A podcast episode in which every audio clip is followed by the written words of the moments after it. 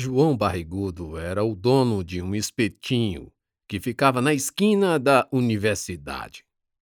Ao contrário de todos os outros espetinhos, nesse não havia cachorros à espera de sobras, nervos e pedaços de gordura que os alunos mastigavam e cuspiam por não conseguirem engolir.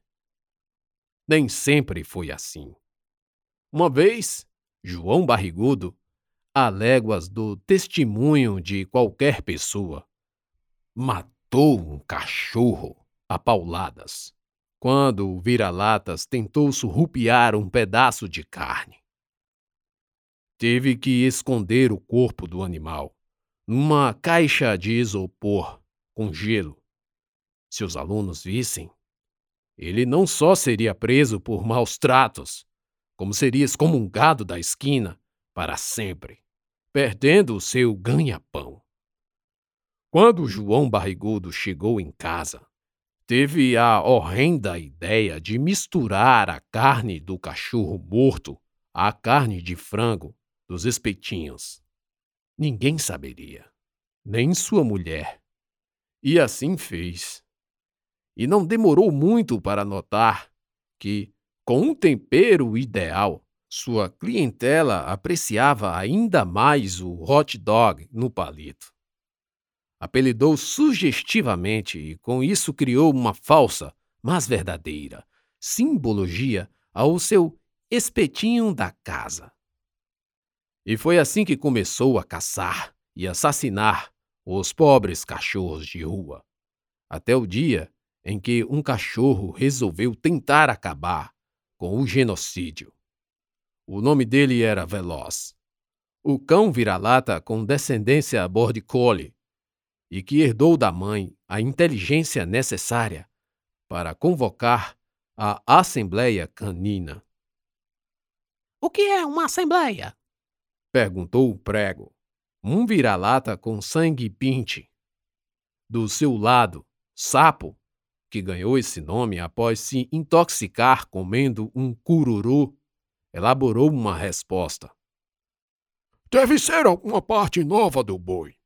Mês passado eu aprendi mais duas: a sem e colchão duro. Eu conhecia o mole. O duro, para mim, é novidade.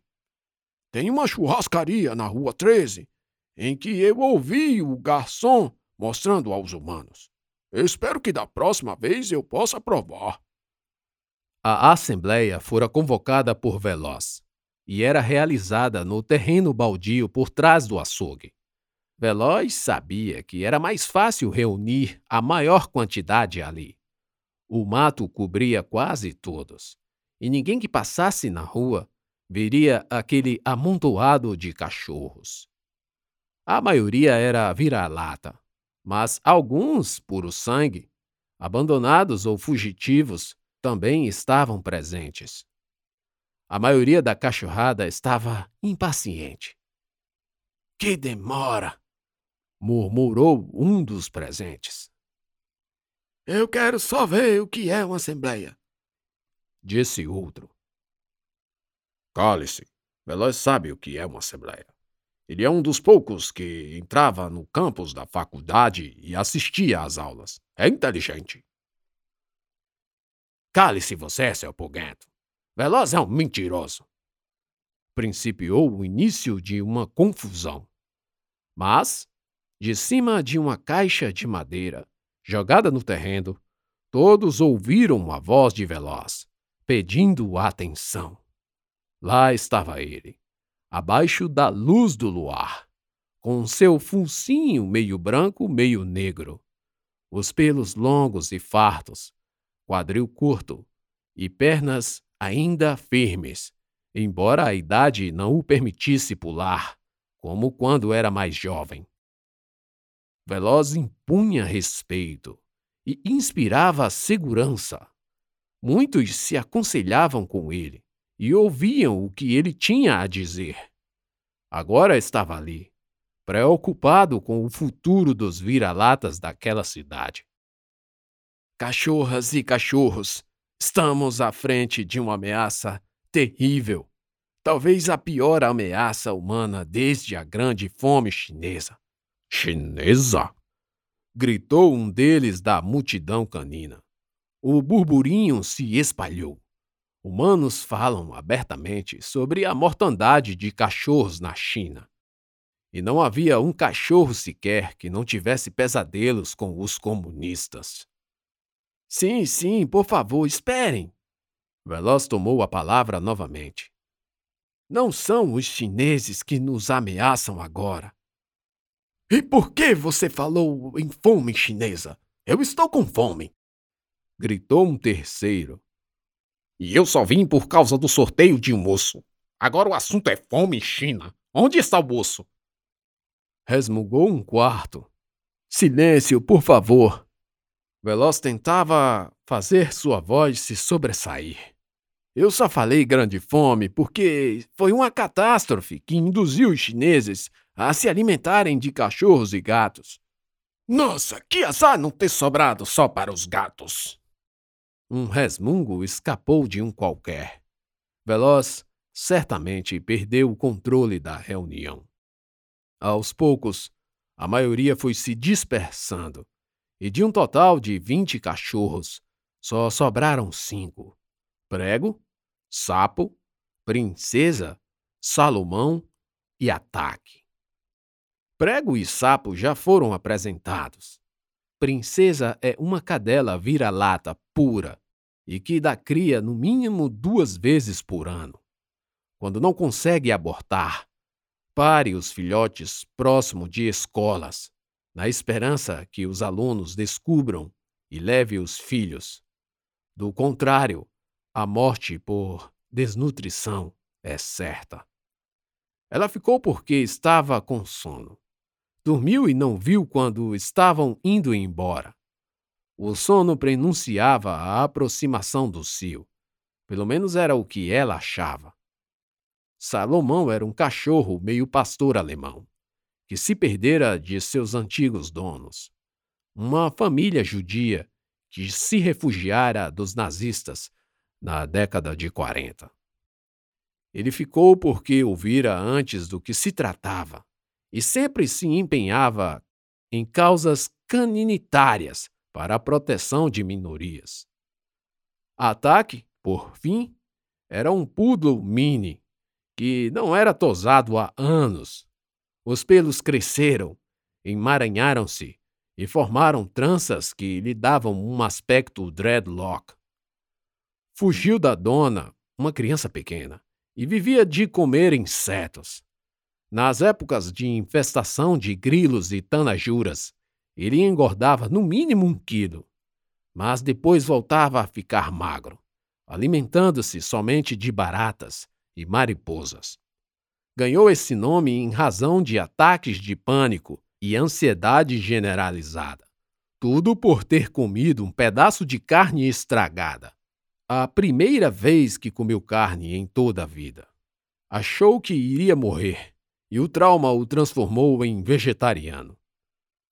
Bem, eu não esperava mais do que cinco de vocês. Veloz falou um pouco desanimado. Era comum a falta de união, mesmo diante de um problema tão sério como aquele, e que envolvia a vida ou a morte. Shalom, meu amigo Veloz, disse Salomão, ao dar um passo à frente do círculo formado pelos cinco abaixo da caixa.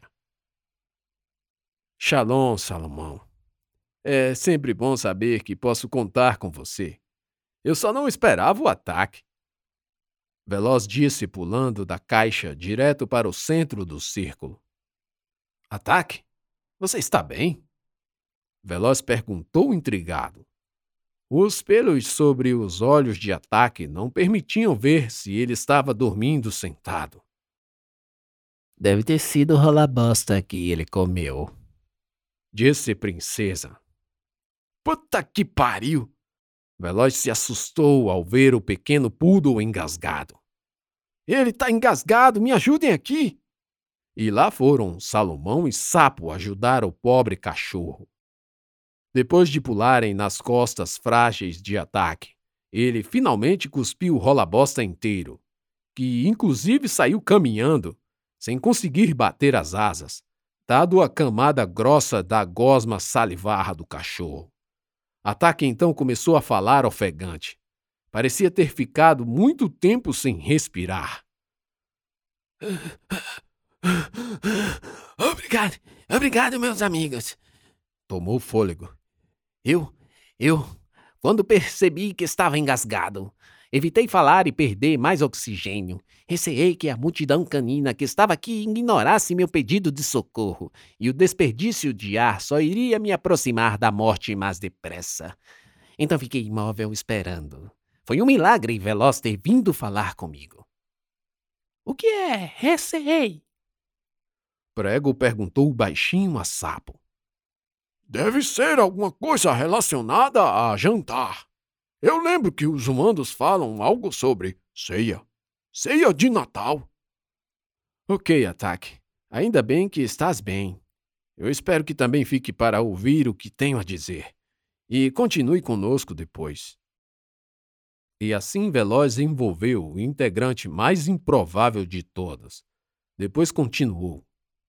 Vocês sabem que não podemos nos aproximar do espetinho da universidade. Eu estou há meses sem assistir aulas e sempre que passo, ouço. Ouço? Onde? Sapo interrompeu. Veloz respirou fundo. Não, eu disse ouço, de escutar. Posso continuar? Obrigado. Eu escuto boatos de que mais cachorros estão desaparecendo e que não são levados pelo centro de zoonoses. Ou seja, é o João Barrigudo que continua oferecendo os espetos hot dog. Hum, tenho quase certeza de que comi restos do Três Bolas semana passada. Sapo interrompeu novamente. E Ataque, embrulhado, não aguentou e colocou para fora os restos de um gafanhoto. Que nojo, sapo! Princesa resmungou. Não estava estragado o ataque. Um humano comprou e jogou fora. Eu ia passando e comi. Disseram que o Três Bolas estava sumido há dois dias. Ataque não parava de engolhar. O que está acontecendo com ele? perguntou o Veloz. Deve ser porque o Três Bolas tinha câncer no testículo.